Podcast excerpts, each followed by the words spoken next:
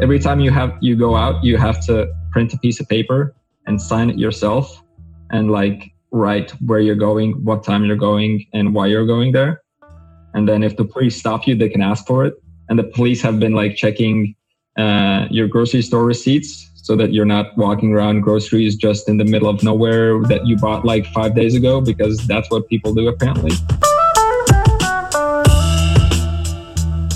Hello there, my friends. Welcome to another episode of King of the Ride podcast. I am Ted King. I'm excited to have Toms Skujiņš on the show today. Professional cyclist, a total fan favorite, especially earning worldwide support while wearing the KOM jersey for five very impressive stages of the 2018 Tour de France. He's also won three mighty damn impressive stages at the Tour of California. Plus, and I love this, the fact that he is known for potatoes. And I quote, it's like other vegetables aren't even trying. Well said, Toms. Just wait, we've got plenty in store with this one. I caught up with Toms who is holding down the fort at his apartment in Girona. Toms is Latvian. While I generally feel confident in knowing my world geography, I had to punch Latvia into the Google machine to find out more about his native land.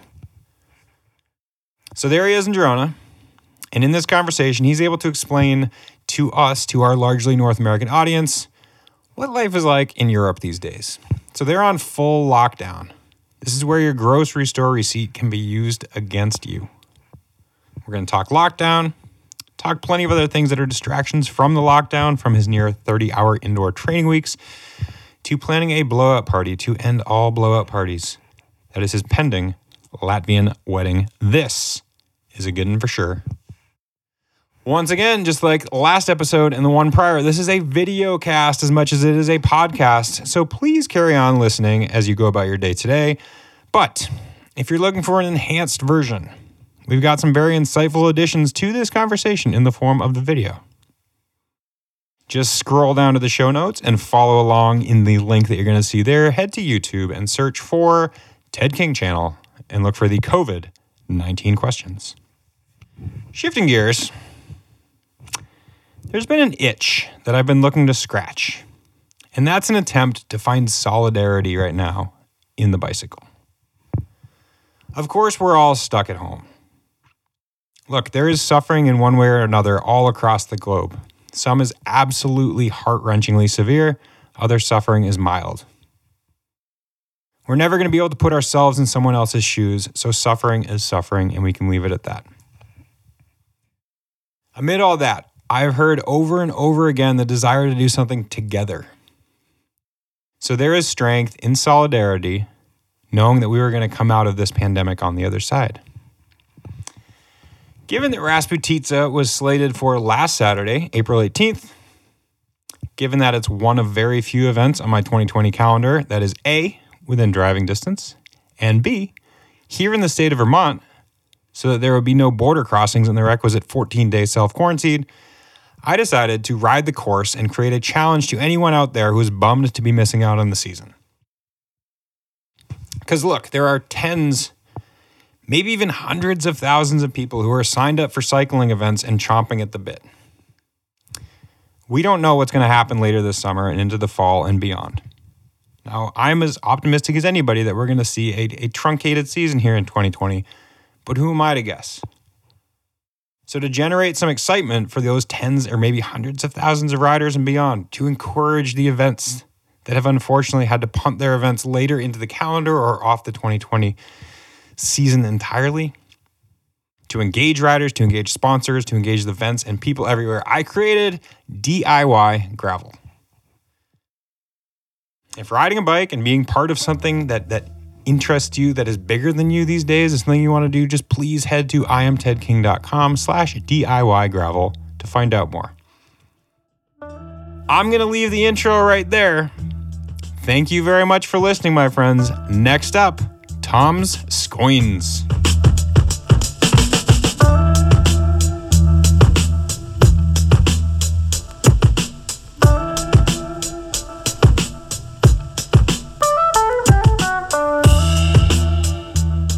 Toms Skujiņš, Welcome to the COVID 19 questions as hosted by yours truly. Um, very exciting. Yeah, you we we we postponed the call just briefly so that you could make a quick run to the grocery store. Although you just said you made a massive run to the grocery store. Yeah, it was not a quick one. Yeah, yeah. Well, give me give me because I have a rough idea of the geography of Girona, having lived there for five years. You're in Girona, correct? Yep. Okay. Where are you living? Are you up on some hill where you have to like cart everything two miles? I up am. Uh, I am in Montjuic. Uh, however, I do have a scooter, and I mean, actually, there's a grocery store right here. Mhm. But like, yeah, last grocery store run I did was two weeks ago, Yeah. and I used the opportunity to take my scooter and go to like a big grocery store where I can find everything. Uh-huh. Uh, whereas, I mean, the selection here is pretty good, but for two weeks, it's a little bit limited. Um, so I try to, I kind of make a challenge for myself almost every time. Okay. What's the challenge? I mean, we're we're in an age of of creating self challenges. What's your what's your grocery challenge? Just how much food I can bring back. is it and then what's the metric? Is it how long you can go before going again, or is it quantity or dollars or euros? I mean, I mean, you can see the quantity, but then I, obviously I try and make the food last. Also, I try and not go through it like uh, through butter. yeah. But uh, I mean, yeah, I could definitely tell that this was uh, uh, really big. Nice. I mean- so this this was a scooter run, is that correct? Yeah. Yeah, yeah, yeah. And you have do you have like all your panniers filled up and like backpacks and groceries between your legs, or how do you fit it all on the scooter? Yeah, exactly. So on the scooter, I have uh, like a box in the back. Mm-hmm. Uh, it's not huge, but it's not small. It fits like a good sized grocery bag. Then there's uh, a little um, glove compartment kind of thing that's under the seat. Mm-hmm. Um, and then everything else is on me. Well, okay, between my legs and on me. So this is kind of similar to like if you owned like a Ferrari or a Porsche, and you know the the the only thing you can do is the little boot right up in the front. I mean, there's only Yeah. so much storage for your groceries, but having a scooter and a Ferrari are virtually the same. Yeah, pretty much. I mean, I don't think I am in danger of ever owning a Ferrari, so Yeah. I need to make the most of the experience via my scooter. Fair. So I, in my time in Europe, I never owned a vehicle. Um, I got by with, with it wasn't even Uber then. I mean, taxis and riding a bike and walking everywhere. Um, obviously, there's municipal travel like trains and planes and automobiles. Um, but you know what I always wanted was the three wheeled Ape Piaggio. you know what I mean? Like it's a, it's if a scooter and a pickup truck had a child. I want one so. I mean, you see them mostly in Italy. Yeah, yeah, yeah. And I remember one time I saw one of them rolling down a hill while we were climbing Uh huh. with the engine turned off Yeah. and the front wheel like super deflated. I was like, first hairpin, man, you're yeah, done. exactly. It's not often you could you could picture a vehicle that could endo, but or like Yeah. you know high Yeah. side and do Yeah. flip, but I bet it could. Um. Okay. So very good. Let's. Uh. I got. I got you for. Well, I'm hoping to have you for an hour or so. Feel free to do whatever. No, no, no worries, no worries. We can extend it. Now that I'm back with all the groceries, there's no rush.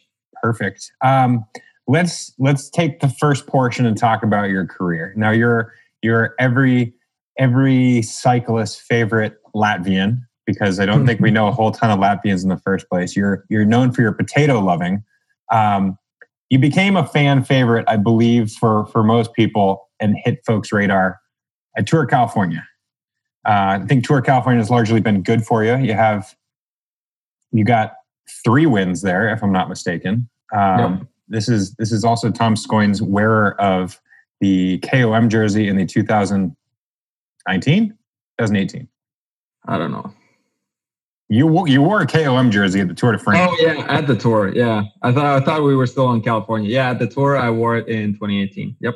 Okay, so I think both California and Tour de France are good places to to uh, have have received fan support. Tell me, like, what are give me your highlights? What are, what are, have been highlights of your like? We're going Quentin Tarantino esque. what have been outstanding highlights of your cycling career? Well, I mean, California is definitely on there. Like, uh, and I, I mean, all those three wins were really great. But the first win was a little bit more special just because, for one, I got also the leader's jersey, mm-hmm. but also I was on a Devo team, so to say. Mm-hmm. I was on a continental team, and uh, it was uh, it was just more special because it was with the team, a uh, small team with all the sponsors there, and it was just very very big for us. Mm-hmm. Um, but yeah, of course, as you said, uh, the KOM jersey at the tour was a huge deal as well. Mm-hmm. But if we look a little bit further back, then um, I'm really proud of uh, the year of 2013 when I was fifth at Worlds in under 23s, uh, third at European Championships in under 23s, mm-hmm. and uh, also top 10 in Tour de l'Avenir, which is a fairly good race for the young kids. Yeah, no kidding. Um, and then how about Beauce? Like, and and not to gloss over these things that you've done because that stage that you won Tour California, the first one, 2015, I was on.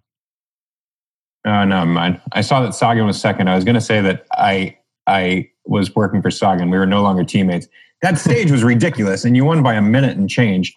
Yeah, total hats off to that. And then jumping to the other point, you won Tour of Beauce, which is like, you know, arguably North America's hardest stage race. Um, you picked some good ones to win. Yeah, Tour de Beauce was also super cool because uh, you're we were staying with the team. Actually, we were staying in uh, the dormitories, mm-hmm. uh, and like the director was cooking for us most days, or this one year, and uh, it was just like a really cool race to do with the team I was there because we were all like just happy to be there and we were all friends and uh, we didn't really know what to expect. But uh, yeah, won uh, the GC and there was actually just one jersey I didn't win, which was the KOM jersey that I was second. That was, that's, that's every, generous every, way to give that up. every other jersey I won because I was still uh, still uh, competing also for the young rider and. Okay the sprint jersey we took on the final day as well. Sheesh. Um, and then you get to wear a special jersey because you are often a national champion. How many how many Latvian national championships do you have? I actually only have two. One oh, in the man. team and one in the road race. So okay. this year, I actually am pretty fortunate now that uh, the uh, championship national championships will be only end of August. I get to keep it for like two extra months. Nice. That ain't bad. Well, shoot, yeah. I think there are there are races being scheduled in the future, and we we anticipate there will be racing in 2020. Who knows? I was wondering what happens if your uh, your teammate, world champion Mads Pedersen, like he could theoretically be world champion for two years.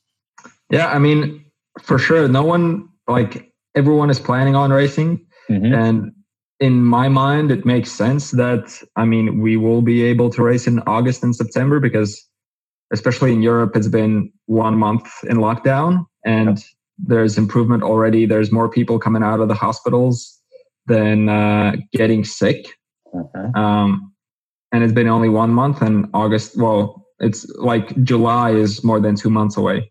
Right. So August is three, September is 4 mm-hmm. um, but it would be kind of interesting if Worlds didn't happen yeah. and Nats get got, got to wear like the jersey also next year.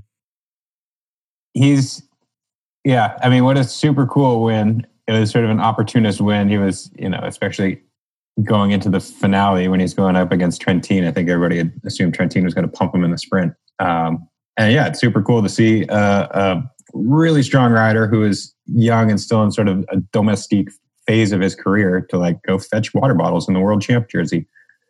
Um, which is not the point that I want to get to. Let's there's sort of two things. I mean, we can continue on the track of life, but now I also want to I want to jump around to like what is happening with with the lockdown. Where were you when you when when things first started to to be locked down and races started to change? Were you doing Paris Nice or Tirreno? I was on the plan for Tirreno. Uh, but I was in Girona. I had skipped uh, one weekend of racing because I actually got sick myself. Uh, I was like proper sick for the first time in my whole career. Um, and uh, then, yeah, I was not going to go to Strade. So I'm hoping the Strade still happens, which means that I'm not missing out uh, because I really like that race and it would be like very fortunate for me. Uh-huh. But yeah, I was in Girona and then the Italian block because I was supposed to do Strade, Tirreno, uh, maybe Sanremo. Uh-huh. Um, that got canceled pretty quick. And uh, then not that long after, we were uh, told to just stay inside and uh, not do much else. And it's such a cataclysmic change to to not just say, okay, like, okay, well, this race will be canceled and this race will be canceled, but like to affect your life and say, go stay inside. I mean, I think Spain, where Girona is, had some pretty strict lockdown orders straight away. Um, how are they enforcing it? How are you being told what what the rules are? Yeah, I mean, um, the team actually is keeping everyone like informed on what are the rules and what are the do's and don'ts. Mm-hmm. Plus, I have local friends that keep me informed on how it's going and what's going on and what to expect and what not to expect. Mm-hmm. But uh, it definitely was kind of weird for to go from yeah, you can just keep training and probably race like I mean maybe next week or the week after Mm-hmm. to like yeah you can only go to the grocery store you can only go to the pharmacy you can only go to the bakery and the rest is like inside even like in theory our apartment building that i live in has like a garden that's fenced around it Yeah. and we're not allowed to go in it because that's a communal space Wow. So, I mean, we're talking serious lockdown. Uh, I think Spain was one of the first to say that no matter who you are, you can't go out and train. Like, no professional athletes could go train. Um, Yeah. And when you say you're, you're getting news from local friends, is this because largely the news coming in would be in Catalan? How's your Catalan? my catalan is almost non-existent my spanish is pretty good Okay. Well, not pretty. Actually, not pretty good, but I can get by. I mean, I can have a conversation, but if I was watching the news, I would have to like guess maybe part of it. Sure. Um, but I mean, I would understand what's going on, and I would understand what is, especially nowadays, you can Google Translate every single web page. Yeah. Uh, but yeah, there are some rules that are super strict, and I'm not 100% sure on why they're there. For example, at one point they were considering only in Catalonia though. So every time you have you go out, you have to print a piece of paper and sign it yourself, and like write where you're going, what time you're going, and why you're going there. And then if the police stop you, they can ask for it.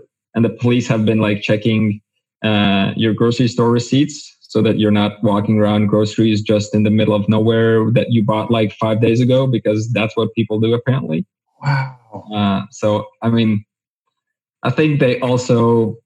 I mean, I've never had any troubles. I've seen police all over the place. Well, not all over the place, but I've seen police, and they've they've obviously seen me because there's not that many people on the streets. Yeah. But I've never been stopped. So I guess I uh, am lucky that I don't look suspicious.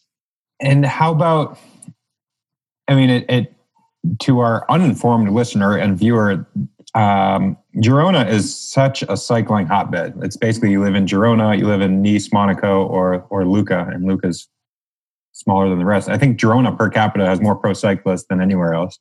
How are you?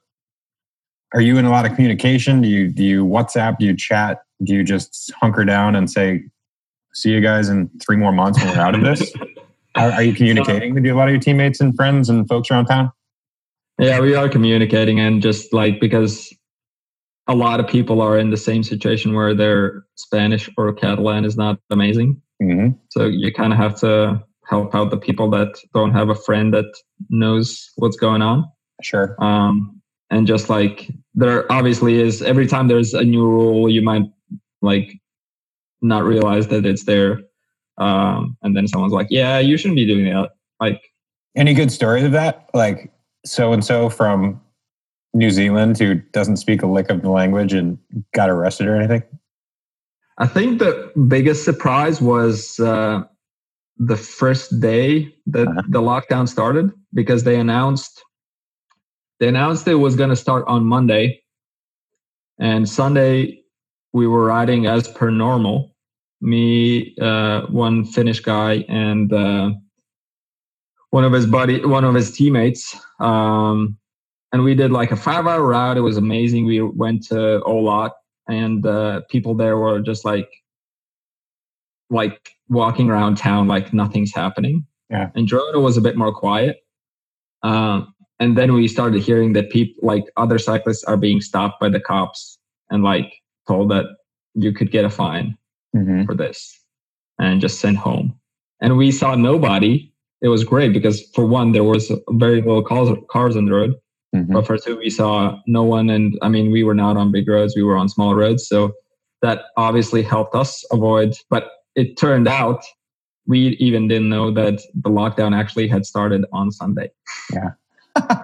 They just they just changed it. They announced it on Monday that's going to be on Monday, and then suddenly they were like, "Nah, just Sunday."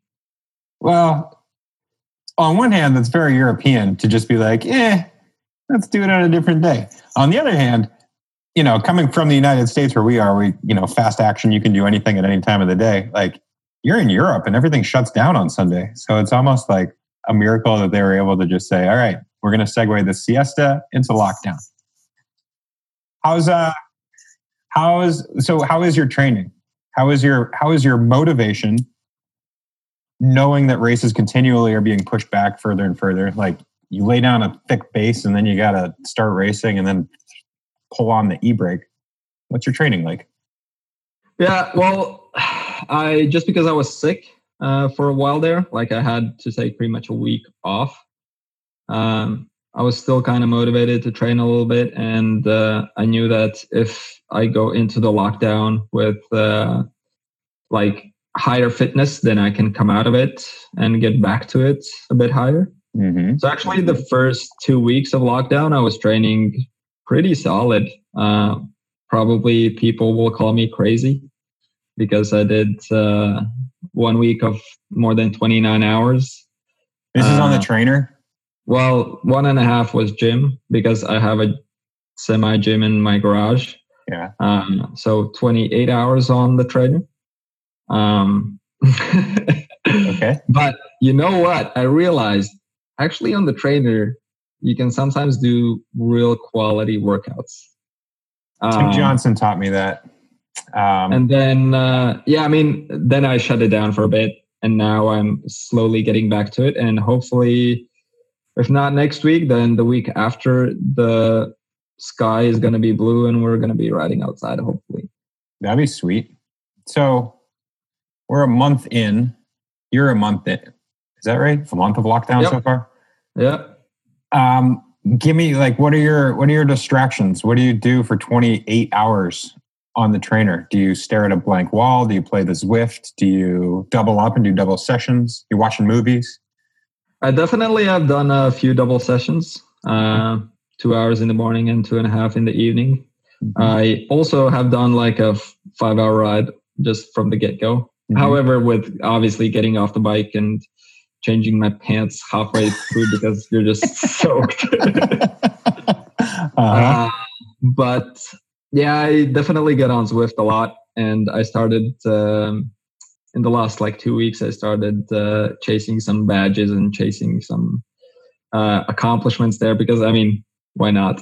yeah. Uh, and then uh, I also do spend a lot of time watching some YouTube videos Uh-huh. just because you can go on a Macklemore downtown video and then just it just keeps playing and you the time passes by a lot quicker. That's Yeah. for sure. uh, how about like what's your best COVID distraction, independent of training? Is there something that you find yourself doing, whether it's reading a book, a particular YouTube video, a particular podcast, taking a nap? Like when you are in a a place that that you really need to zen out, how do you how do you pass the time right now? I've been fortunate enough that I've actually have found things to do, Yeah. uh, especially because I am alone in my apartment Mhm. and it would get uh, old pretty quick. Yeah. But yeah, things like uh, things like I've done a bunch of things like this where we do a Q&A or I've jumped on a podcast of a friend or something. Uh-huh. Um, I also have been reading obviously. I've I'm now reading *Sapiens*, a book that a friend brought me, and I hadn't actually read it. Um, Nice. It's a it's a good read. And then uh, yeah, I watched the the three documentaries on wine, the Sa- Somm documentaries. Uh, is the Netflix one, like the original one, was Somm. Yeah, well, it's not on Netflix here. Okay. I watched it on Hulu, Uh-huh. but maybe in the US it's on Netflix. Um, yeah, it might be on this side or the other. The original one is, yeah, I've seen episode one or part one. Great series. To all you wine nerds, check that one out. Even if you don't like wine, it's a good one. Yeah, exactly. I mean, I was just, uh, it was just surprising how uh, competitive and hard it is, and how people really, really work for that. Mhm. And uh, just learn. I mean, after that, I realized how people get into wine with all the history and all the different years and all the different things that you actually need to learn and know. And I mean, yeah, it's uh, it, not just the tasting part of it is interesting because I mean, someone can be just shit at tasting because they can never like figure out their taste buds. But uh just the hit like just the other parts are really interesting as well. Yeah, I think it's in the first one where they they're they're hitting a, a handful of quick interviews, and it's like pillars of state and doctors and and brain surgeons, and they're like hands down hardest thing I ever did was become a master sommelier. And like respect. Furthermore, it- yeah, I think I feel like people are super tasters. Like you either have something or you don't have it, and certainly you can train what you're what you're able to taste. But man, that yeah, eye-opening video, folks. Go watch Somm. Um. So yeah, speaking of you being all lonely right there in Girona in your apartment, you are engaged to be married. Congratulations.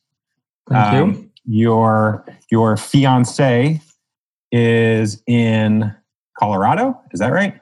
yep Abby Mickey, former pro cyclist, hanging out in Colorado. How how has that decision gone about where to be, how to travel, what how you're going to pass this time together or apart?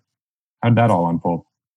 i mean so obviously it was not uh, an easy situation to be in she was supposed to come uh, over mid-march Mhm. and that's pretty much when the stuff really started happening and serious lockdowns started happening and people realized how just like really bad this might get and um, so her flight got canceled uh, and then we really didn't want to risk getting her a new flight because um,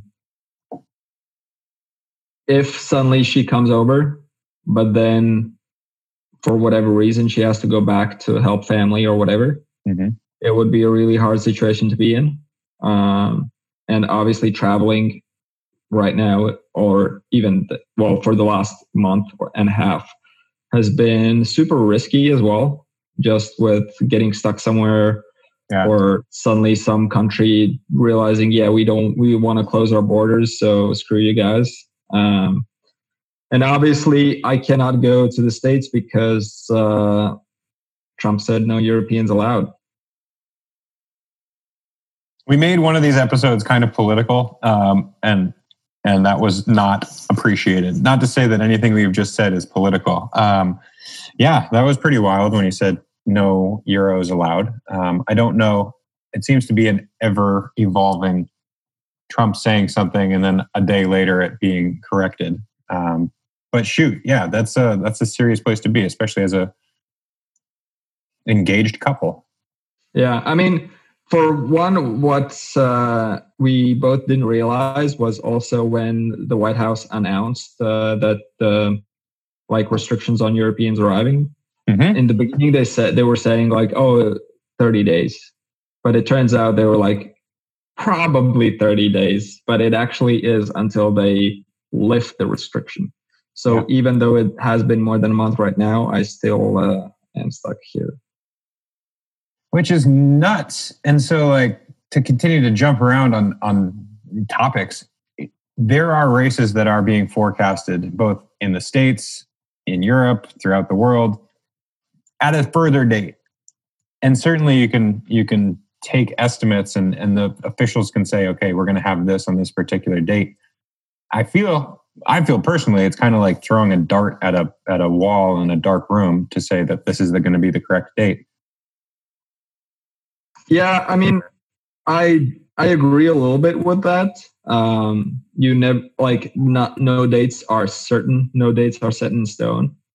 But just because I saw, see how like even in Europe now there there's several countries that are lifting some restrictions at least, mm-hmm. and Spain also has lifted some restrictions that were in place before. Mm-hmm. Uh, and it's not for no reason. It's because the numbers are going down. More people are leaving the hospital than people testing positive, which is a huge deal. Um, and we're only a month in. And as I said, it's like more than two months till July. Mm-hmm. So I normally, if you if you can plan anything, you would think that by that time uh, we should be good to go. But at the same time, yeah, we might uh, we might come out, we might spend two weeks in fresh air, and then it might happen again, and we might be stuck indoors again for two months. So yeah, all right. So it's fingers crossed that everything is going to unfold in this in this particular timeline. You seem, given this conversation and just knowing you in general, that you you you exude a a sense of positivity. So like hopefully things go on as as per usual and we'll have a season in 2020 how do you how would you react if there was no season whatsoever and we don't do anything until 2021 is that okay? Is that annoying as hell? I mean i would be really sad and probably frustrated. Mm-hmm. well not really frustrated because it's not like i can do anything about it nor it's not like it would happen for no reason. It would probably be a pretty significant reason why it's not happening. Uh, but yeah, I mean, but I mean, yeah, obviously it would not. Uh, it would just be sad. I, I really am hopeful that it opens up, and for not not not for for several reasons, but one of them being because it would be kind of cool to like have the Giro in October. Yeah. Have or no, I guess, uh, yeah, in October, have the Vuelta in November and mm-hmm. have all these races not in place they're supposed to be and be racing like nonstop every weekend, every week for three months, four months, because that's never going to happen again, you know? Right. right. Like Milan San Remo is never not going to be in March. And those, and it's not just one race, it's just that everything is like in this situation where anything can happen. No one knows what to expect because now pro cycling has gotten into this rhythm where it's like, all right, well, now I go to Dauphiné, then I do altitude, then I do tour, then I take rest, then I do this, then I do that race. And so many guys are on the same schedule year by year. Yeah. So actually, I think it would be super, super refreshing to have something just like out of the ordinary thrown into like just chaos.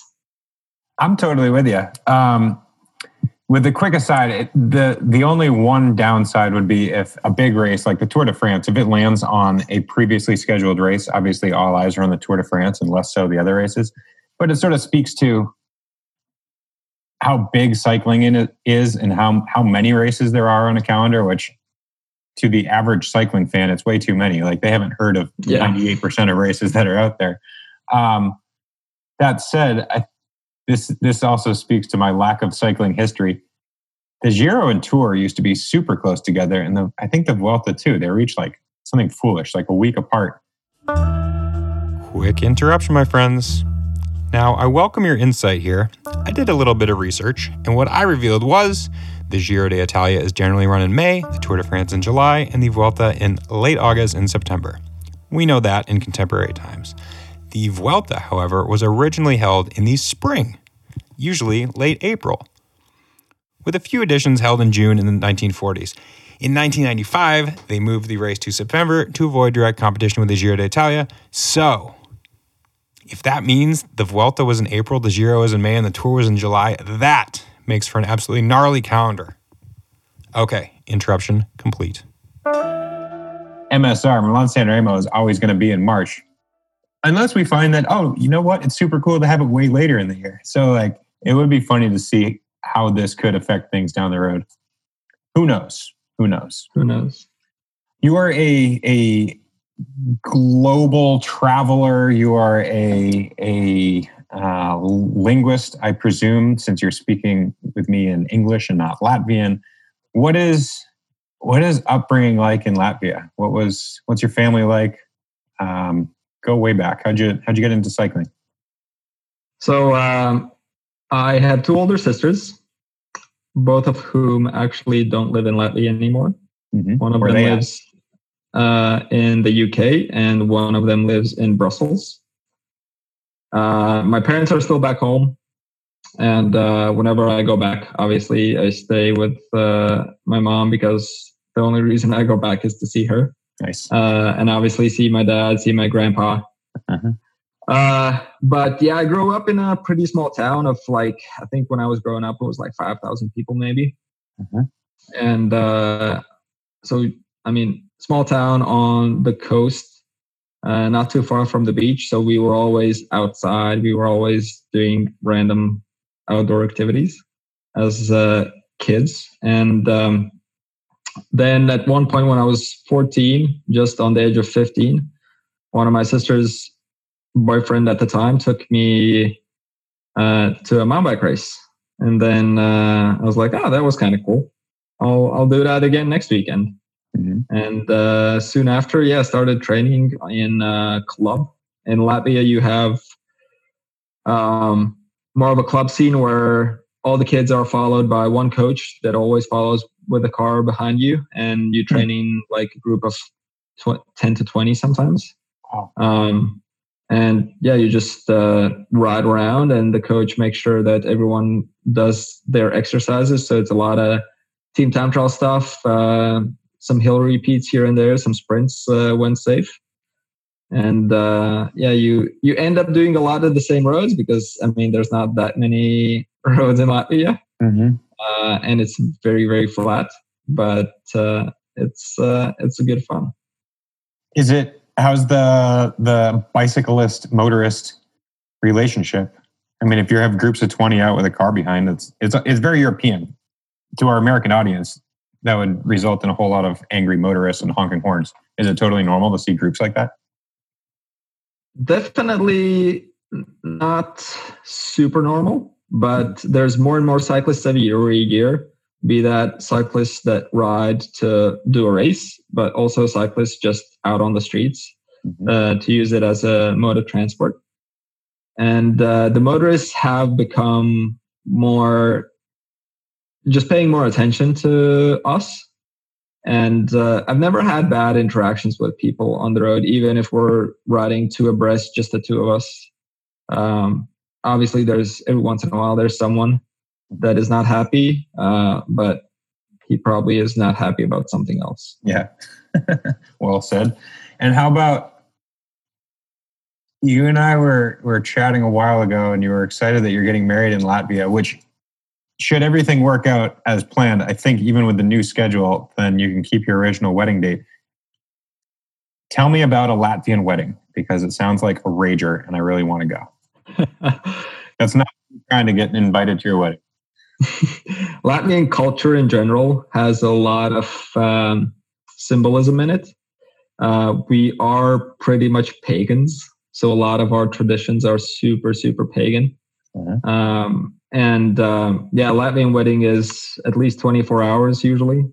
Uh, sometimes it's two days, uh, like two full days. And um, the classic scenario would be that you start with uh, bu- like going to where the bride is and buying her out, sort of. By buying her out, it uh, usually is some tasks that the family comes up with that you have to do in order to prove that you're worthy. Uh-huh. Um, and then the normal classic ceremony happens. What, give me an example. What kind of thing are you worthy of?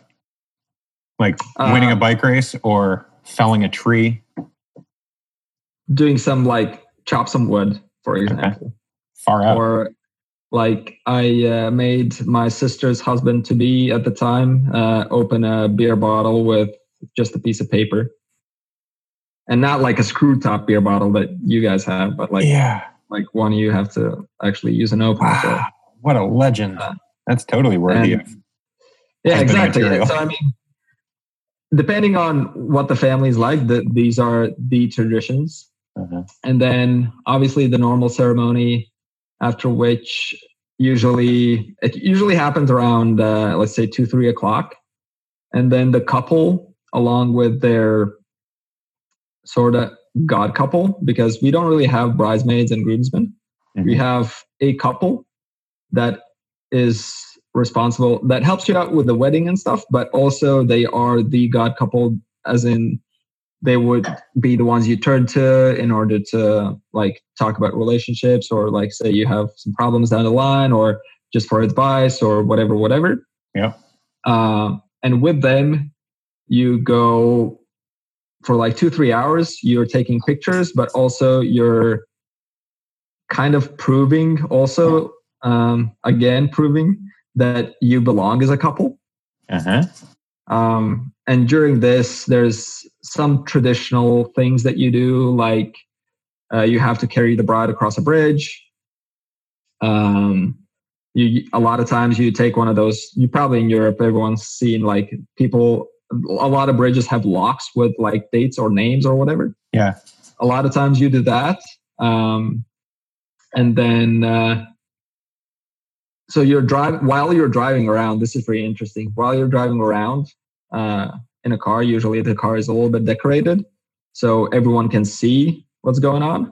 Yeah. And people that are not in the wedding, also people that are, are in the wedding, but people that are not in the wedding, people you don't know, uh, just random people on the street, they can stop you and make a gate, sort of. Uh, which you have, uh, it can be anything. It can be them lying on the floor, uh, on the street. It can be like made out of something, like they can just put like branches suddenly on the road. I mean, it can be anything. Wow. Um, and then in order to get through the gate, usually you have to bribe them or they make you do something. so whenever you're like driving around, you have quite a few liquor bottles in the car Uh-huh. because you probably will need them. Making better and better decisions throughout the day. Um, Okay. and then uh, yeah you come back uh, you have dinner usually and then around midnight is the classic latvian ceremony that like the traditional latvian ceremony that's you always have a big bonfire going um, and uh, there's again a bunch of rituals a bunch of like symbolism in it um, and then you pretty much dance to like 6 a.m or so. In my sister's wedding, I think the band was playing till like four or five, Wow. and then the DJ till like six or seven. yeah. Uh, and then uh, you wake up at nine. Also, a traditional is to go wake up the mar- newlyweds Uh-huh. uh, in some sort of fashion. And uh, That sounds yeah, well, sounds dangerous if they're, if they're not sleeping, for example. yeah. Um, well, That's part of the Yeah. fun. Hence the liquor. It's okay. part, it is part of the fun. Um, and then the next morning, people are so everyone actually sleeps um, like right there. So when you're booking a place, you're booking a place that has bedrooms for everyone. Yeah. Be that like you could do it obviously in a hotel or a guest house, or like we have a lot of um, old mills that have been turned into like places that people have weddings or just parties. uh, and then so everyone sleep has been sleeping there. Everyone wakes up nine, ten, whatever, and then uh, you still have breakfast. You pretty much start dancing again, usually, uh, and then yeah, I think at my sister's wedding, people started leaving at like two o'clock or something. Yeah. So, would you ever do like a full other day of party? When you say it's two days of partying, I see how this could be one day segueing into the next. Are there like mega ragers that go, Yeah, it's that it's more um, more common in um, a Russian culture, okay, but obviously Latvian culture is very much influenced by Russians. Um, and so definitely a lot of time. Well, not it doesn't really go into another day because usually you book the place for just one night. Sure. Uh, but pe people are there out there that book straight away two nights and uh, just plan on being there for another day. So, do you have you ever been to an American wedding? Do you find them extremely boring? I do. I Okay. have, and I do. You're Yeah. like, I brought my sleeping bag. I'm here for a party. I'm ready for tomorrow. Why is everybody going home? Well, that's awesome. How many folks? Uh, how many folks do you do you plan on having at your wedding? Are they enormous affairs? The whole town's invited. Uh, we're probably going to have between 60 and 100. Okay, that's a good number. I think we had 60 in ours. Ours was merely within a few hours, but you're gonna you're gonna have a blast. That's super cool. Um, yeah, how I preface this by saying that the, the potentially new race schedule is not going to conflict currently. What is not to tell the world when you're getting married, but let's tell the world when you're getting married. What's your, what's your date? Actually, so this is the reason. I mean, when they first said that the tour is going to be postponed, it would have clashed with the wedding because the wedding is August 3rd. Okay. But we also were smart enough, or now the tour is even later, so it, it's not a problem. Yeah. But we also were smart enough to not put it on a weekend because there's always a race on the weekend. And just because you have cyclist friends, you know that someone's not going to make it if it's on a weekend. That's freaking brilliant.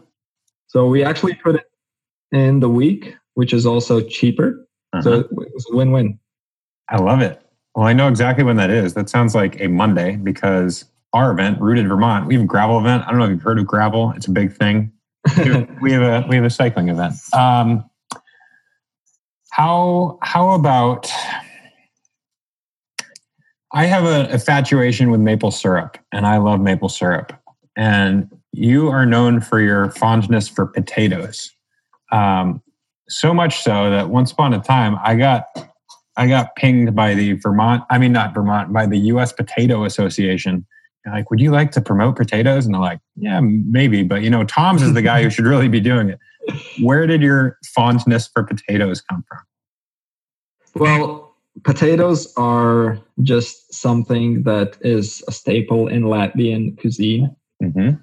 And um, there's a lot of jokes about Latvians and potatoes, how a sack of potatoes is worth more than a gold, gold and sack of potatoes feeds uh, a family of 20 for a month, and so on and so forth. Uh, there's a lot of jokes, that, and they're really good, actually. Uh, but also when you're on Hincapie, Brian, he started making fun of me, and I started defending potatoes because Uh-huh. they are amazing. Uh-huh. You can pretty much, I mean, it's like other vegetables are not trying. You can make so many things out of potatoes. And plus, not only you can eat them, but did you know you can actually light a light bulb with potatoes? I did not know that. Like, I mean, I'm sure there's like a science fair Uh-huh. video on YouTube that Okay. shows like a five year old lighting a light bulb with potatoes Perfect. pot- one potato. This will be a good test of my video editing skills. Hopefully, right now we intersperse a light bulb fueled by by potatoes. It's I love what you said. How how other vegetables aren't trying, like art projects. When you're a kid in the states, often you work on cutting out a shape. You have half a potato, and then you cut out a shape, and then you dip it in ink, and you have this you have this hmm. stamp made out of potatoes. Yeah. It's a pasta. You can make gnocchi out of it. Man, Yeah. Fries, chips, yeah. mash, Wow. vodka. scalloped vodka. I like I like what you're saying here. Um, you have a you have a go to potato recipe. What's what's just an easy go to? Uh, I do definitely eat more sweet potatoes than anything. Mm-hmm. Um, and then a lot of times I would use them to, I would bake them. Uh-huh. And then actually, I've used them to make waffles. After you bake a bunch of sweet potatoes, well, for sure you eat one or two, but then, uh, like there's always leftovers and you can make them in waffles. You can make them in like oat bars. Um, I've actually done that a few times and that's really, I mean, it's really nice. Uh, I mean, yeah, you can do just so many things. I love it. Um, are you familiar with a Japanese or Asian sweet potato? Yes. Oh man, that thing is so good. To our our uninformed listener, go to the grocery store and either buy a Japanese or Asian sweet potato. All you got to do is bake them, maybe a little olive oil, salt and pepper, and they're just so sweet and rich. And Yeah. like I, I'm with you. I love sweet potatoes more than than your average potato, but that's just the ticket. Yeah. Uh, how much of your grocery shopping today in your Ferrari scooter was occupied by potatoes? Uh, raw potatoes are probably like two kilos or two, uh, yeah, more or less. Uh, but then we have other forms of potatoes there also. Far out. I love it. Well done. Well done. Um, I dig it. What's uh? I I think I've hit all of my 19 questions that I was going to ask. So the the COVID 19 questions have now reached their their their zenith. Um, man, I wish you nothing but success through the rest of your season. I wish you nothing but patience as you get through your 30 hour indoor weeks. Um, I I greatly appreciate the time. oh, my pleasure. Um, it means a lot. So cool. Well, folks, thanks for paying attention. Thank you, Toms. We will we will be watching you on the telly. Have a kick-ass season. Thank you, Ted.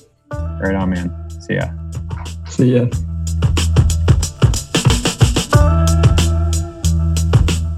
That is a wrap. Thank you, Thomas. Thank you all very much for listening. If you enjoyed this conversation, I ask that you kindly give it the old five star rating. Please hit subscribe, tell some friends, tell some family about this podcast. Honestly, it means a tremendous amount.